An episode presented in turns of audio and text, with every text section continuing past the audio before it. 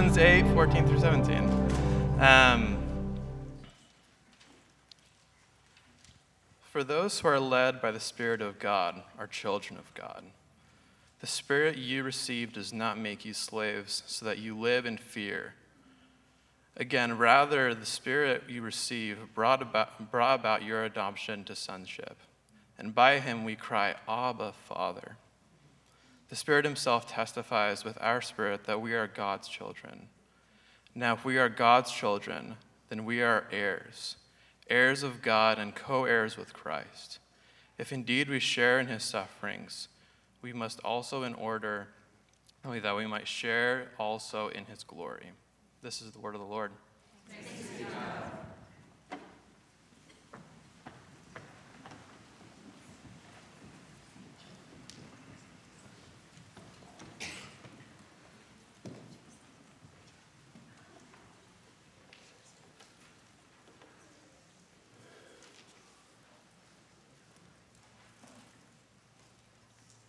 In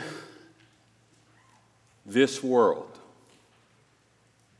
you will have trouble. In this world, you will have trouble. In this world, you will have trouble. In this world, you will have trouble. In this world, you will have trouble. In this world, you will have trouble.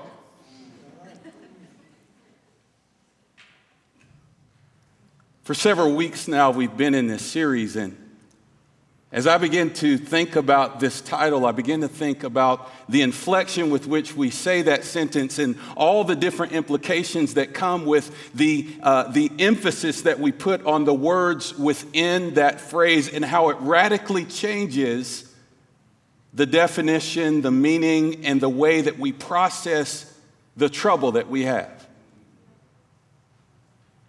Depending on how we say it, it can be a prophetic warning something that makes us fearful. Depending on how we say it, it can be an explanation uh, related to our geography. In this world, you will have trouble. Depending on how we think about it, it's just a, a reality, it's a, it's a promise. You will have trouble. It also kind of invokes a, a, musical that I was in when I was about 12 called The Music Man. Anybody know that? Yes. Oh, we got trouble right here in River City with a capital T that rhymes with P, and that stands for pool. Oh, how I wish the trouble that we have was simply a pool game or a pool hall. But indeed, Jesus, in being good and great and gracious and kind, was preparing us for a reality and for a hope and a promise that would cause the streets to be lined and filled when he rode in on Palm Sunday and caused him to receive a king's reception in its, in, in its cloak of humility as he came in on a, on a donkey. And they said, Hosanna, this is the one who will be able to wipe the tears away from our eyes because of the trouble that we have. So, over the course of the last few weeks, the teaching has been amazing, and I, I begin to think, Lord, what, what can I add to this conversation? What can I say that hasn't already been said? I mean, Tim Mackie spoke on Wednesday. Mic drop, right? Where do I start? Where do I end? Then I thought about my melody. I thought about my story. I thought about my song. I thought about the fact that a few weeks ago when Christian spoke, he landed on the fact that we have to sing.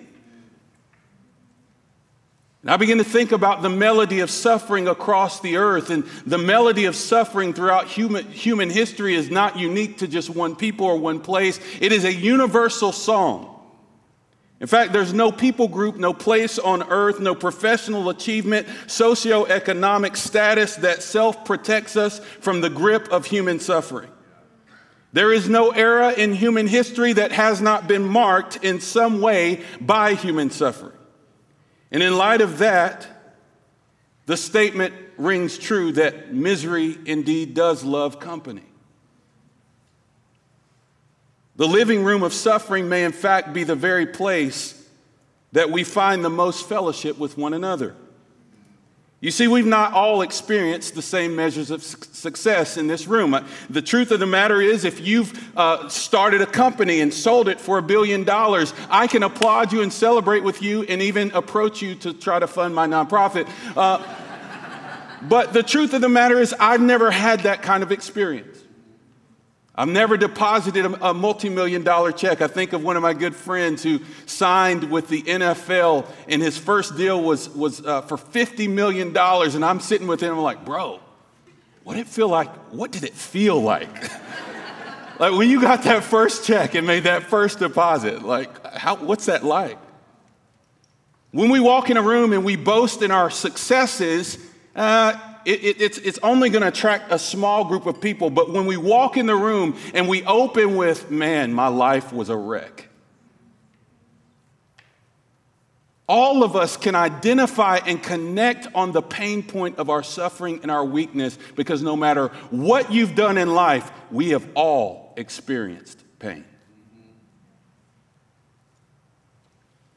It binds us, it connects us. And while there's been many thoughts about why we've all experienced this pain, I want to offer one that's not new, one that's already been said, but I'll, I'll repeat it. Three thoughts. First, the fall of man. And this is super deep theologically, but there's a scripture that really explains why we all experience suffering, and it's men are stupid. That's actually in the Bible. Every man is stupid and without knowledge, is what Jeremiah said.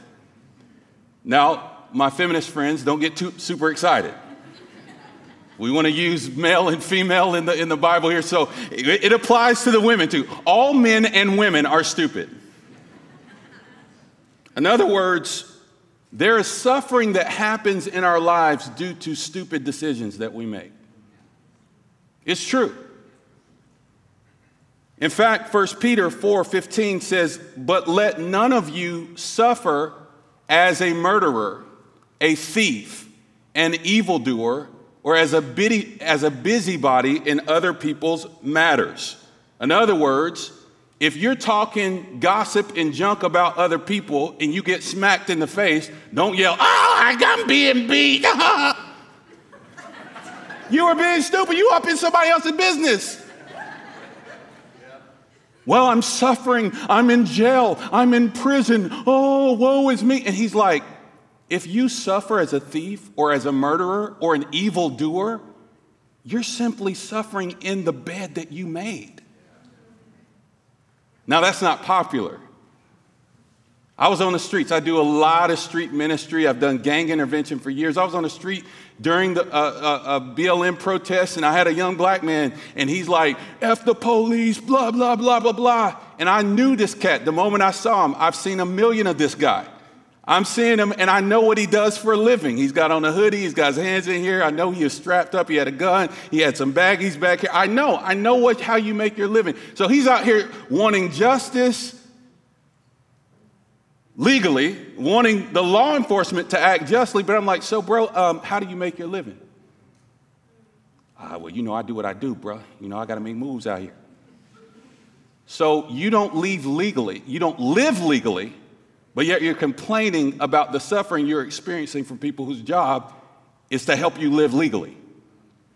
Ah, oh, that was really controversial for Portland. I'm sorry. It's the Bible. The truth of the matter is there's, there's just suffering and unjust suffering. And when you live in stupidity and you experience the suffering from your choices, God is just to give you what you've just chosen. Does that make sense?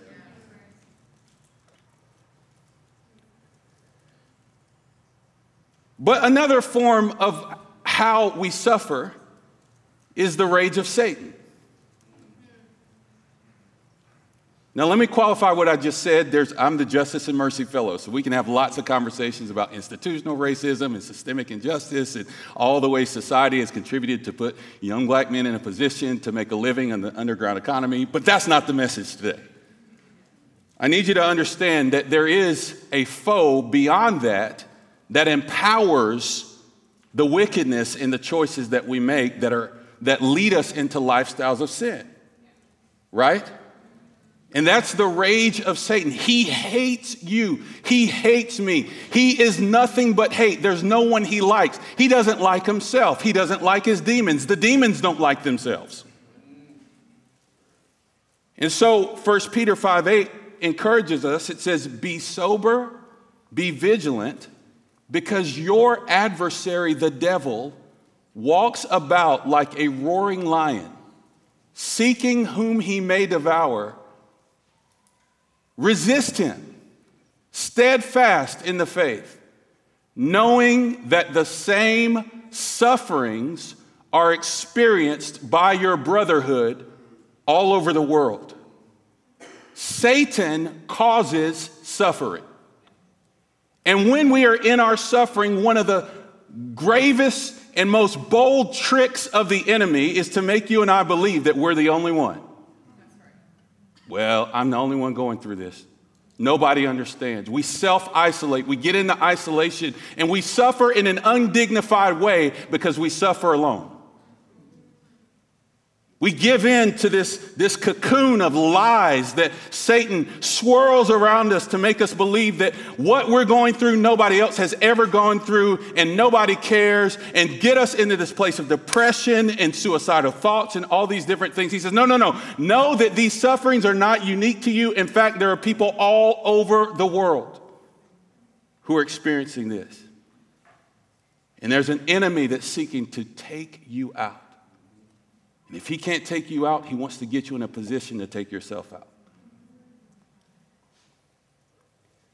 But a third reason for suffering is the plan and the glory of God.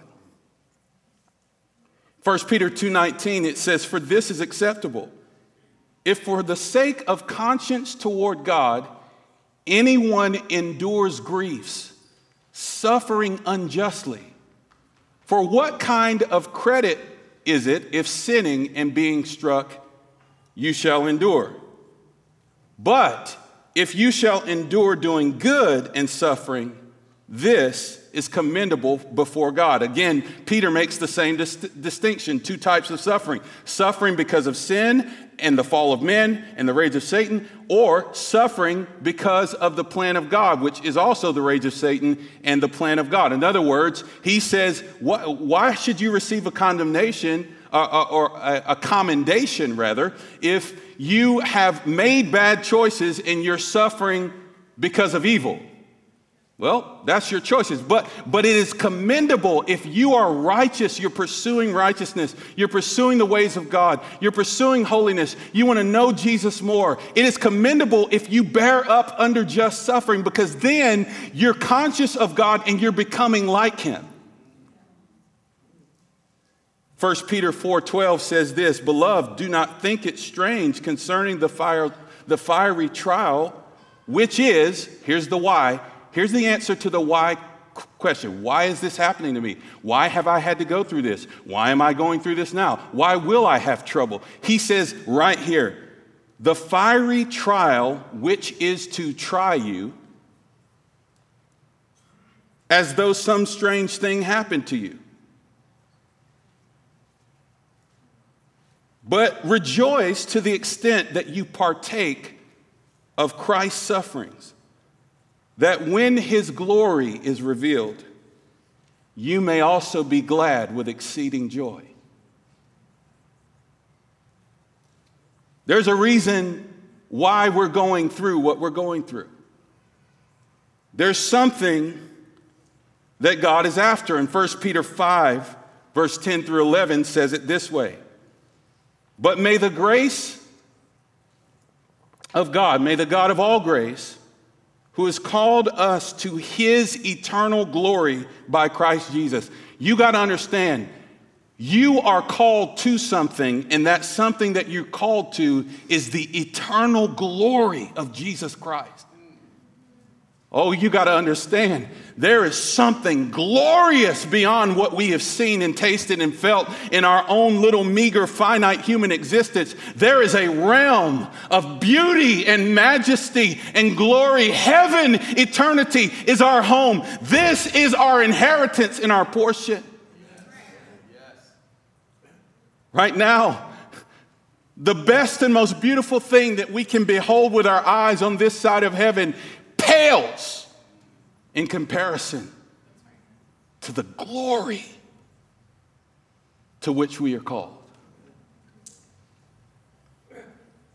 Let me finish this verse though. He says, But may the God of all grace, who called us to his eternal glory by Christ Jesus, after you have suffered a while, perfect, everybody say perfect, establish, strengthen, and settle you. To him be the glory and the dominion forever and ever. Amen. Perfect. To perfect us. Now, this, this causes controversy because it's, it's easy for us to say, well, no one's perfect. All of us have sinned. Nobody's perfect. And, and to look down on the failures and the imperfections of the church and to believe that theologically it's completely impossible for us to be perfect, so therefore we don't strive for perfection. And yet the Lord says, Be holy as I am holy. In fact, the, the apostles write many times the perfecting of the saints. I am not perfect, you are not perfect, but we are on a journey towards perfection. According to this, God is sanctifying us, He is transforming us, He is delivering us, He is changing us, He is making us into a more perfect way that we would be fully formed, that Christ would be fully formed in us, that we would walk in a maturity, and that we would actually get to a place of of, a fullness of growth in Christ to the measure with which we can on this side of heaven. I don't think it's wrong to pursue holy perfection. I think that this verse, after you have suffered a while, perfect. God wants to use suffering to purify and perfect us. In fact, in the book of Revelation, it says, by gold refined in the fire. Now, I, again, living in a predominantly black community, dealing with a lot of young guys who want to be rappers, and they got there, there, there's this thing kind of in hip hop culture now where, where you know a rapper will go on a radio show and they have this diamond tester and they put it up on your chain to see if it's real, and it beeps if it's real. You see, jewel, jewelers can, can fool you and give you fool's gold and cubic zirconium. But gold that has been refined in the fire. He says, Buy from me gold purified in the fire. A diamond becomes a diamond through pressure. And the most beautiful diamonds get cut. Oh, we could preach off that for just a second. You have to understand, he says, the trials are coming because I want to perfect you. I want to establish you. I think of my marriage. My marriage was all fun and games and fluffy and, and, and butterflies and feeling good and, oh, do I smell good? And girl, you look good. It was all those things. But it was when the trials came that our love went from this, it went from this like, ah, yeah, to, oh, no, we don't have the fuzzies. We, we have to make a choice right now. Am I going to stay in this? Am, are we going to stay together through the storm? Uh, God says, I'm going to establish a deeper love through the trial. It's when you've walked through some things. He says to strengthen you When we come out on the other side of suffering, there's a strength that gets in us. And then he says to settle you. Look, when you've been settled, when your foundations have been tested, when you've walked through a global pandemic, when you've walked through a contentious election year, when you've, after you've walked through whatever deconstruction you're going through, God says, No, I want you to come out through the trial settled. Suffering is the crucible of heaven. Suffering is the potter's will. You say, God, I want your hand on my life. He says, okay, I'll lay my hand on you. In fact, the prophet John the Baptist said, There is one who is coming. I baptize you with water, but there's one who's coming who will baptize you in the Holy Spirit and fire. Now, in charismatic Pentecostal uh, circles, which I do navigate through some of those, a lot of times you say that and people get really excited. Ah, the fire of the Holy Spirit, yeah. No, no, no, no. Jesus, as he was approaching the cross, says, Oh, that I, I've come to baptize the world in fire, and I wish that it were already kindled. He knew that the fire of testing and trouble was what he himself was coming to inaugurate, and that that would mean, in order for a purified people and a new humanity to emerge in his likeness, they too would must they too must pass through those fires. And this is what God has done in my story. This is what God has done in, in and through the Hebraic journey, biblically, which is what caused a synergy or a connection point between the Jewish people and the African diaspora. The Jewish scattering and enslavement uh, uh, in, in Egypt, in the, the historic transatlantic slave trade, and the African diaspora across the world. Again, we can't identify necessarily with, every, with each other's successes, but the Jewish people can see themselves within our story, and we have always historically saw our, seen ourselves within their story. That's why, if you look at photos of many of the marches of Dr. King, you never see him standing on the street. You rarely see him without him standing with a Jewish rabbi. Rabbi Abraham Joshua Heschel was one of his closest friends. The Jewish community funded the black civil rights movement in many cities. In a lot of cities, they shared communities. And because Jewish people could assimilate to the majority culture easier by ch- dyeing your hair or, or, or, or changing some things, facial hair, whatever, black people could not assimilate, but they were treated the same. So Jewish people identified and walked with the black community. And that's why you can hardly ride through a black community today without finding little uh, missionary Baptist and Church of God in Christ and African American, uh, uh, African Methodist Episcopal churches that have uh, uh, names like Mount Carmel, New Mount Zion, New Jerusalem Baptist Church, Mount Sinai, Mount Olivet, Overcoming Church of God in Christ, New Hope. The story of the Exodus and the exilic, uh, uh, the Exodus and the exile became our, our, our form of theology, and it permeates our songs, our understanding of Jesus, the way we've received him. And so we became a people of lament and praise. In fact, Tim Mackie beautifully connected us to finding patterns in the Bible like a beautiful, beautiful melody. And the melody and the patterns between the Jewish journey and diaspora uh, uh, out of slavery into the promised land directly, uh, uh, there's a melody and a pattern within their journey that parallels our story. Now, uh, so we became a people, a, a people of lament and praise, and our theology became a theology, meaning in the black tradition of exodus and exile. In other words, our, our teaching, preaching, and songs were typically filled with this thought. We started at suffering, started, started at bondage, and so most sermons that you hear in the historic black tradition are about coming out of bondage and into promise. That was the starting point. Or we processed the, the Bible through the lens of exile, that we are strangers in a foreign land, sojourners just passing through. And so, out of that, uh, we, the, the church became the place of, of corporate lament and suffering and corporate victory and praise. So, every Sunday was highly anticipated. In fact, the theologian uh, uh, James Cone said this after being treated as things for six days of the week, black folk went to church on Sunday in order to affirm and experience another definition of their humanity. There, everybody became somebody, and there were no second class people at Macedonia. He's talking about Macedonia African Methodist Episcopal Church. And I can, I can recall this. I mean, in fact, this explains some of the differences between what we look like in this room today and what some of the black churches on the other side of Portland look like in this room today.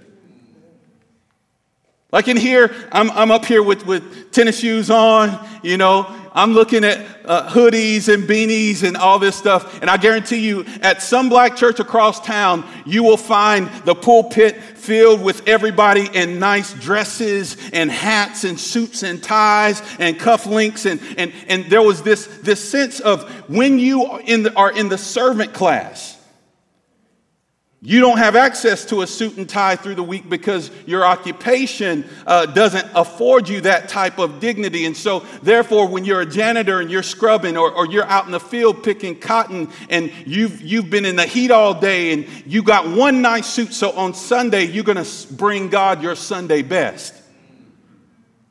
You might not have anything else, but when you walk through the front doors of the church, I can't tell if you're the CEO or if you've just scrubbed toilets with a toothbrush all week. Suddenly, there was a dignity that came in the presence of God. This was your one opportunity because God's no respecter of persons. So that's why we see in the protest of the 60s, we can see a picture of, uh, uh, uh, of the people dressed in suits and ties. Well, you might say, well, that was just how everybody dressed in the 60s. No, no, no. You have to understand. This was very intentional. We're going to go and we're going to we're going to resist, but we're going to resist in beauty and dignity. We might not have all the education, but we can at least look like it. And what was also interesting about this, this uh, place of level ground in the presence of God is that's how our services were run. In fact, the very, the, the very first part of the church service is the testimony service, where everybody has a voice to share stories of what they have overcome throughout the week. Because everybody had experienced suffering. So the church is a place of encouragement. So come in, and we're going to start the service by not only expressing our lament, but corporately celebrating victory and overcoming. You've heard this idea, maybe you hear um, it, it's not so prevalent in majority culture where you, you don't hear about another white person getting promoted and go, we made it. What? It's, it's very kind of individualistic, right? This week, Ketanji uh, Brown Jackson was, uh, or Jackson, it's Ketanji Brown Jackson, uh, the first African Americans uh, installed into the Supreme Court. And regardless of what you believe about her positions or don't believe, the truth of the matter is there was mass celebration. We did it. We're in the Supreme Court now. And why is that? It, it comes from a people that came out of a culture of oppression and suffering, and we learned that one victory anywhere is a victory for everybody everywhere. And that's actually a kingdom principle denominationally. Don't you understand that the weakest part of the body makes all the body weak? Somehow we've, we've lost that at a macro scale. So, black theology actually started to recover that, and it was part of the social fabric. So, at the beginning of a church service, the service would start with testimony time. And testimony time was our praise and worship time. Rather than 30 minutes of a band up here singing, it was 30 minutes with nobody on the stage and the mic is open, the floor is open, and that's where the spontaneity, that's where the jazz of the melody would begin. A mother would get up and talk about last week I was died, uh, uh, uh, last year I was diagnosed with cancer. And the doctor gave me two days to live. I was cancer of my throat. He said I wouldn't walk again. He said I wouldn't talk again. But I'm here. And I got a song in my spirit. And next thing you know, she would bust out in a song. And we might not have ever heard the song before, but she would sing two or three phrases. And by the end of it, everybody's singing in unison and clapping with her. She would teach us the song, and the whole church became the choir. We would all enter into her lament and then enter into her victory. And so I usually don't even start sermons without singing because when you hear a lot of black preachers begin to preach, they will start their sermons with a song and end their sermons with a song. And so I just figured before I do that, maybe I could teach you guys a song this morning. In fact, I mean, Christian, a few weeks ago, he says one of the ways to get through suffering is sing a song. So, Christian, would you help me? Can, can, can we, can, we, can we have Christian just maybe, yeah, yeah. So, so there's this song, In This World You Will Have Trouble. There's lots of songs in the, in the archives of how we've gotten over and how we've gotten through with the song of the Lord. So, so this song, this song, it's just a cappella. It goes, Trouble in my way, trouble in my way. I have to cry sometimes. I have to cry sometimes. Trouble in my way, y'all. Trouble my way. I have to cry sometimes. I have to cry sometimes. I lay awake at night. I lay awake at night. But that's all right. That's all right. Cause I know that Jesus, Jesus, He will fix it after a while. After a while. Now, wait, wait. Now, you got to see the theology in this song. There's a lament. Trouble is in my way. In this world, you will have trouble. I lay awake at night. I have nightmares and dreams, anxiety. I can't sleep because of my trouble. But I know this thing Jesus is going to fix it after a while. In fact, my grandmama used to say he may not come when you want him, but he'll be there right on time. See, there, there's something, there's something about trouble. Now, see, I was just I was just laying the foundation. We're gonna sing that again. Trouble in my way. Trouble in my way. I have to cry sometimes. I have to cry sometimes. Trouble in my way. Oh. Trouble in my way. Have to cry sometimes. I have to cry sometimes. I lay awake at night. I lay awake at night. But that's alright. That's alright. I know that Jesus, Jesus, He will fix it. I know that Jesus, Jesus, He will fix it. I know that Jesus, Jesus, He will fix it after a while. We just gonna go back. I know that Jesus, Jesus, He will fix it. Stand up.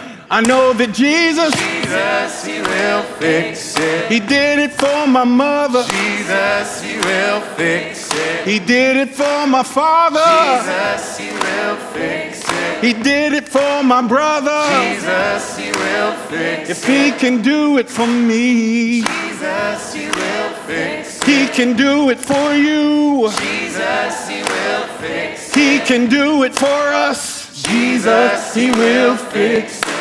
After a while, after a while. Come on, give God a hand clap for praise. Thank you.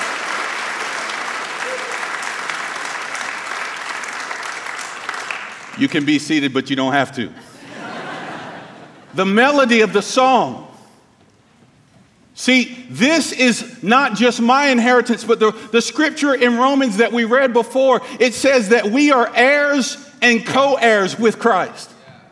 Which means that way of lament and praise, that song is not just my song or my people's song. Once you have entered into the body of Christ in the family of God, this is a family song and a family way of processing through suffering. This is your inheritance now.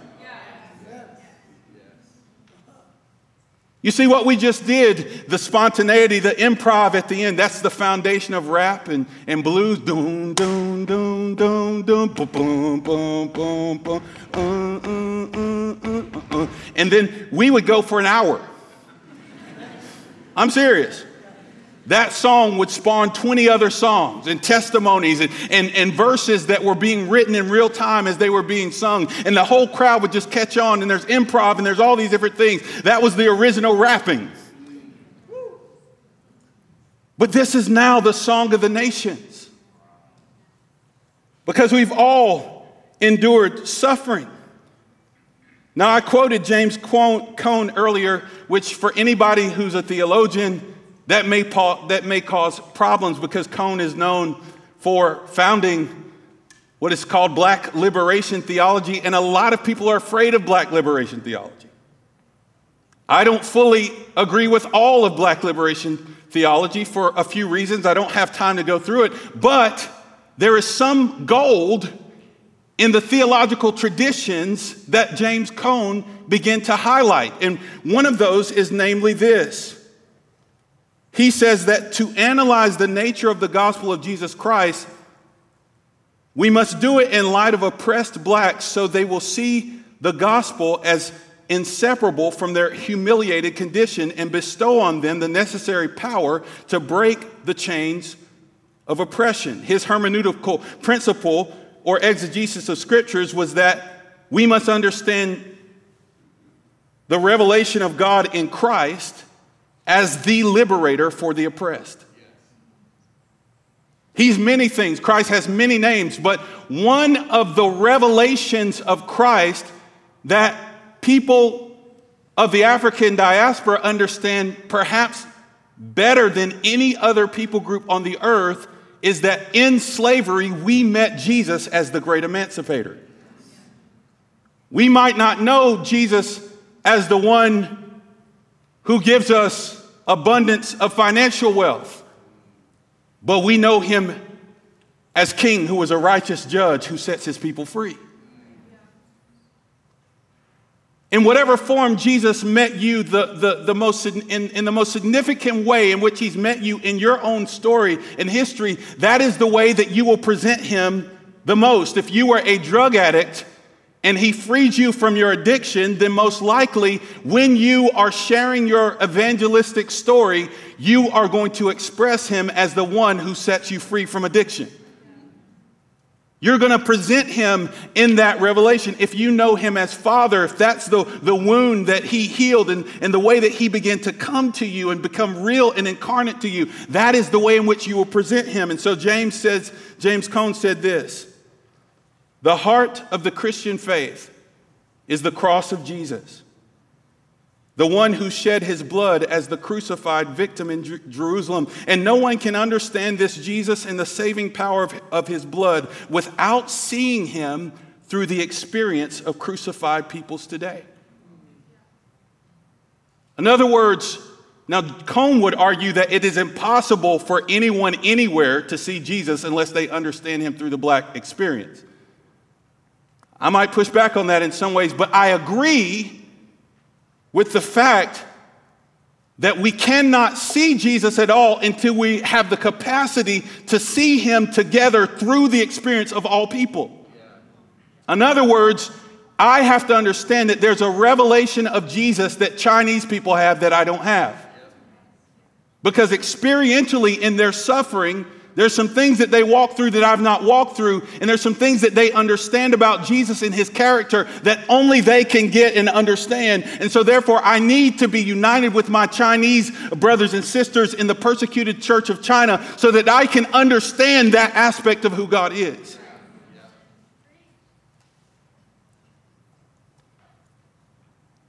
So, throughout history, we experienced him in both suffering and victory. And this is what is considered part of the fullness of the kerygma. Kerygma is a Greek word that really means proclamation, the preaching of the gospel of Christ, especially in the manner of the early church. What was the kerygma, uh, or kerygmata, kerygmata of the, of, the, of the early church? It was that they embodied Jesus, not only in their preaching uh, with the words, but in their physical uh, incarnation of how they walked out. They were preaching the gospel. Stephen was preaching the gospel as he was being killed. The apostolic road is, is wrought, is paved with suffering. That's why in Philippians it says, Philippians 3, we have no confidence in the flesh. I'm going to summarize this and speed it up. We have no confidence in the flesh. Suffering will ruin your confidence in the flesh. When you think you're all strong and you got it all together, God says, boop, let's throw a little suffering in there. You'll realize how weak you are. And he says in verse 7, this is after Paul has, has run down his resume of his standing as a Hebrew of the Hebrews. Ethnically, he was in the highest class. Concerning the law, a Pharisee. Uh, uh, educationally, he was the most educated. Concerning zeal, nobody was more zealous than him. And he says, Yet, you know what? I count all of these things as rubbish. In verse 8, I count these things as loss for the excellence of the knowledge of Christ Jesus my Lord, for whom I have suffered the loss of all things. Losing the stuff you care about is a form of suffering. And he says, I've done that. That I may gain Christ and be found in him, not having my own righteousness, but a, a righteousness which is from God by faith, that I may know him, I may gnosko, I may intimately know Christ and the power of his resurrection and the fellowship of his sufferings, being conformed to his death so that by any means I can attain to the resurrection from the dead. He's going, I, I'm not content with knowing about God just by reading the stories of what he's done and what he went through. I'm not content with, with just being a messenger. I want to experience what he experienced him experienced. And I want to enter the fellowship of suffering. What a fellowship, what a joy divide, leaning on the everlasting arms. You cannot know the fellowship of those who have entered and walked the apostolic road and paved the pathway of faith uh, uh that we stand on today unless you enter into the same road and walk the same path that they have walked. And there's a place of intimacy in God that's only obtained through doing what Jesus did, which is be the suffering servant. So, therefore, in verse 17 of Philippians 3, he says, Brethren, join in following my example and note those, note those who so walk, as you have us for a pattern. There's that melody again. There's a pattern of people who have walked through history and people groups who have walked through history of suffering. And he says, This is your pattern for walking like Christ. Note them and follow them. In my own story, it was Sunday, March 30th, 2003. I was a senior in college. And that Sunday, I was suffering bad. I was suffering because my rent was due on April 1st. Some people are like, that sounds serious. That was supposed to be funny, but I'm sorry. sorry. I, I, didn't sell that one well. I, it was okay. I was a senior in college. My rent was due, and I had worked all week, but you know, my paycheck was like on April 7th, but rent was due April 1st. So I'm on the phone with my mom on a Sunday afternoon, like, hey, ma, rent's due. I don't know what I'm going to do. Can you help a brother out, you know? And she's, um, she's like, well, son, things are actually tight here at home this week, but I feel like there's going to be a breakthrough by the end of the week. And I'm like, sweet. Well, you call the brother when that breakthrough comes, because I was late last month, and I think I'm going to be late again, and uh, this is not a good look. And so we're talking, and as we're talking, she says, Yes, son, uh, my book is almost finished. I'm like, What?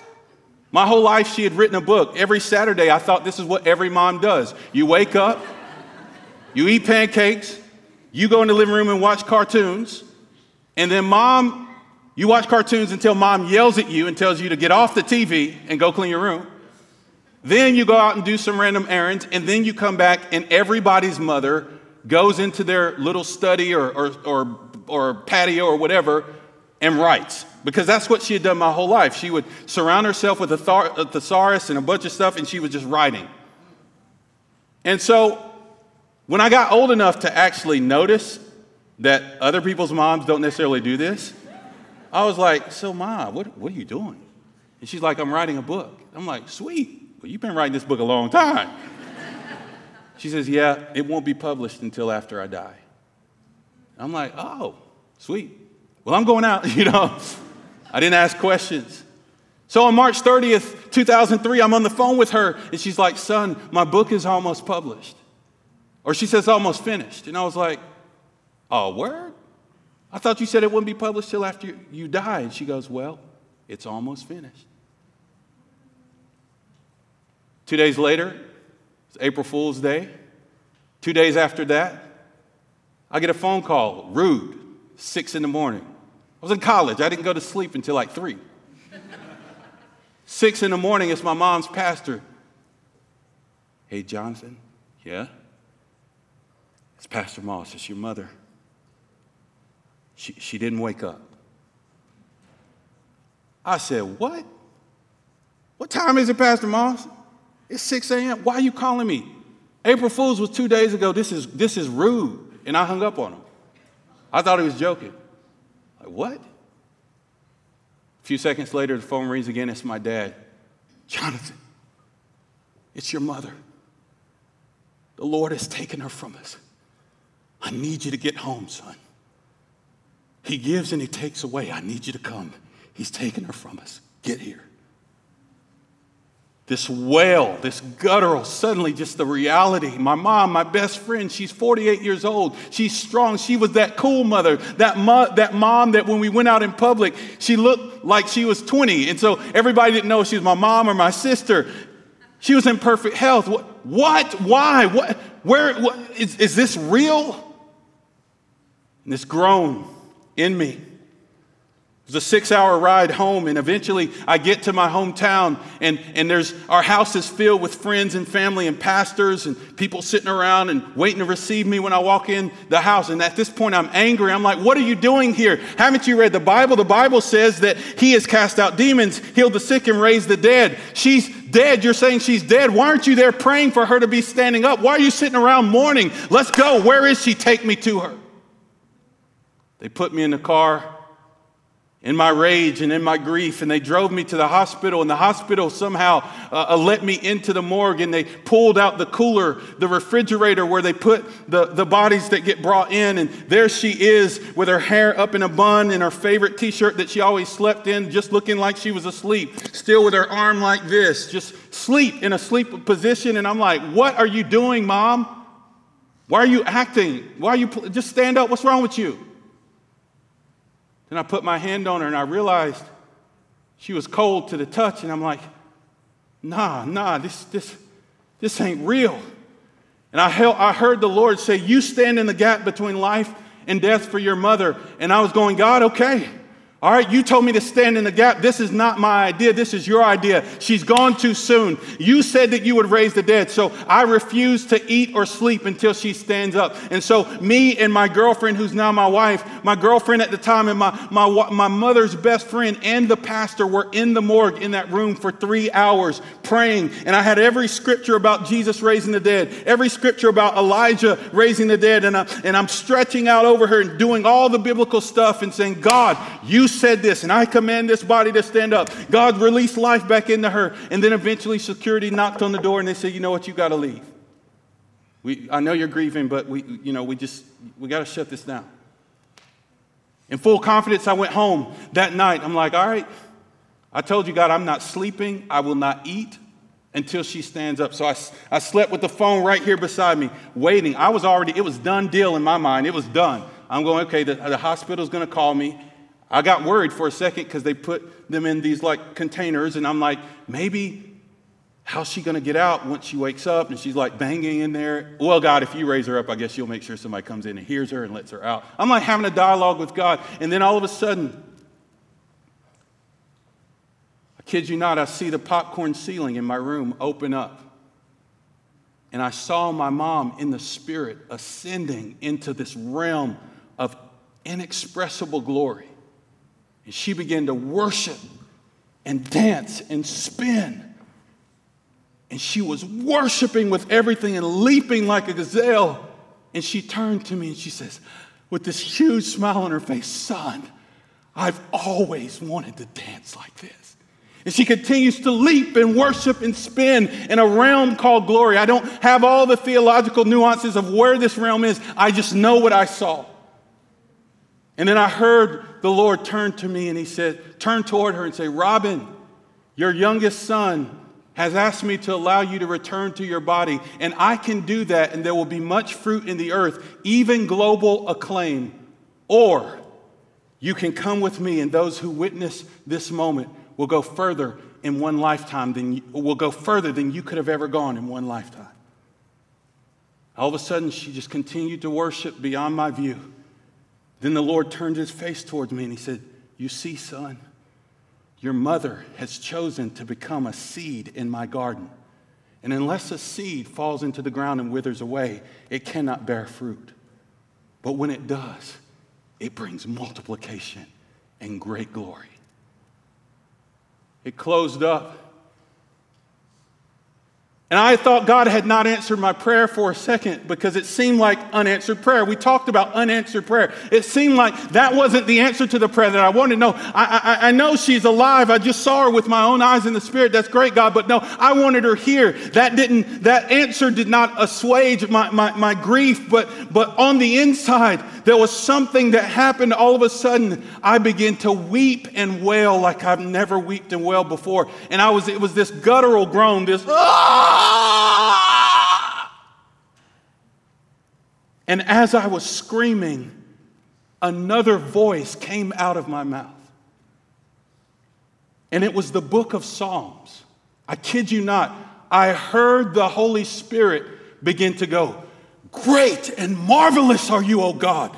You are matchless in the heavens. You cloak yourself in light. There is no one like you. You who hold the seven lamps and the stars in your hands. You who hold the crowns uh, uh, of many nations and are crowned with many crowns. I was in deep darkness, yet you rescue me. I guarantee you, in a moment, there's no time in the Spirit, but in a split second, it was as if the Holy Spirit quoted the entire book of Psalms as I was groaning, I heard it with my ears, as I could also hear my groan. And suddenly, this scripture in Romans 8 became a reality. Romans 8. Hope that is seen is not hope at all. For who hopes for what he can see? But if we hope for what we do not see, we eagerly wait for it with perseverance. And then the next scripture that says, Likewise, the Spirit helps us in our weaknesses. For we do not know what we ought to pray, but the Spirit Himself makes intercession for us with groanings that cannot be uttered. I'm here to tell you, He who searches the hearts and minds, knows what the spirit of the mind of the spirit is, and he makes intercession for the saints according to the will of God. There are times in our suffering when we pray according to our will and we pray according to what we think the outcome could be, should be, because that's all we have the capacity to do. But when we get to that place of utter brokenness in the depths of our suffering, that's when the spirit takes over and reaches for a hope and a help that's higher than ourselves. Do you know that night? I know you may, well, I've never experienced anything like this. I'm here to tell you. That night, as I was groaning, a smell filled our house, an aroma. And when I smelled it, I thought someone was spraying like perfume, but there was nobody in the room, so I opened the door and tried to walk to the living room where my dad was on the couch weeping. And before I could get to the living room to ask if he could smell it, the smell had filled the whole house and my aunt who was staying and my uncle who had just gotten in town at three something in the morning came out of the room worshiping. Everybody came out of the room worshiping as the presence of God filled our house. My dad smelled the smell, and instantly he began rejoicing and saying, I'm healed, I'm healed. My dad, who had been a diabetic for 40 years, he felt a biological change in his body. He had had to take insulin multiple times a day and all these different things. In a moment, I kid you not, he knew that he was healed, and he never took another insulin shot for the rest of his life for another 40 years. You need to, you need to know that God is a God who is present with us in our weakness and in our suffering. As I begin to bring this to a close, I know this is a long sermon today, but as I bring this to a close, I want to leave you with a few points practically for dignified suffering. And point number one is this we see it in 1 Peter 3 8. It says, Be single minded, sympathetic, loving as brothers, tender hearted, and humble not repaying evil for evil or insult for insult, but on the contrary, blessing, because to this you were called so that you should inherit blessing. The first key to suffering with dignity is blessing. It says, The one desiring to love life, to see good days, let him keep the tongue from evil and the lips not to speak deceit. Let him turn away. Let him do good. Keep your lips from speaking deceit. When you're in your suffering, you can say some wild things. Nobody loves me. I don't love me. God is not good. You can allow Satan to get in your mouth. You can talk evil about the person who's persecuting you, or the situation at hand, or the people who are responsible for it you must earnestly guard your mouth because Satan is the accuser of the brethren. The first thing he's going to do is get in your mouth and get you accusing God, accusing yourself, and accusing others. Guard your mouth. Bless your enemies and guard your mouth. Speak out of faith and not fear. Be zealous for which is good, for what is good. This is the, the third point. Be zealous for good. If you're hurting, find out someone that you can serve. Forgive. Forgive. One of the things that gave the African diaspora power to overcome was that God strengthened us to be a people of forgiveness. One of the greatest examples of that is seen in a video that I'm going to end on in just a moment. But before I do, two more points. Don't quit. Be renewed and fix your eyes. Do not quit in the midst of your challenges and your suffering. Persevere. Be renewed. This scripture, Second Corinthians, says, Therefore we do not lose heart. Second Corinthians 4. Even though our outward man is perishing, the inward man is being renewed day by day. For our light and momentary affliction is working for us a far more exceeding and eternal weight of glory. While we do not look at the things which we can see, we fix our eyes. Everybody say, fix our eyes. Fix our eyes. On the things which are not seen. Because those things are eternal. God wants to fix our eyes today. He wants to give us grace to endure what we're going through by allowing us to have clear vision for what we're going to.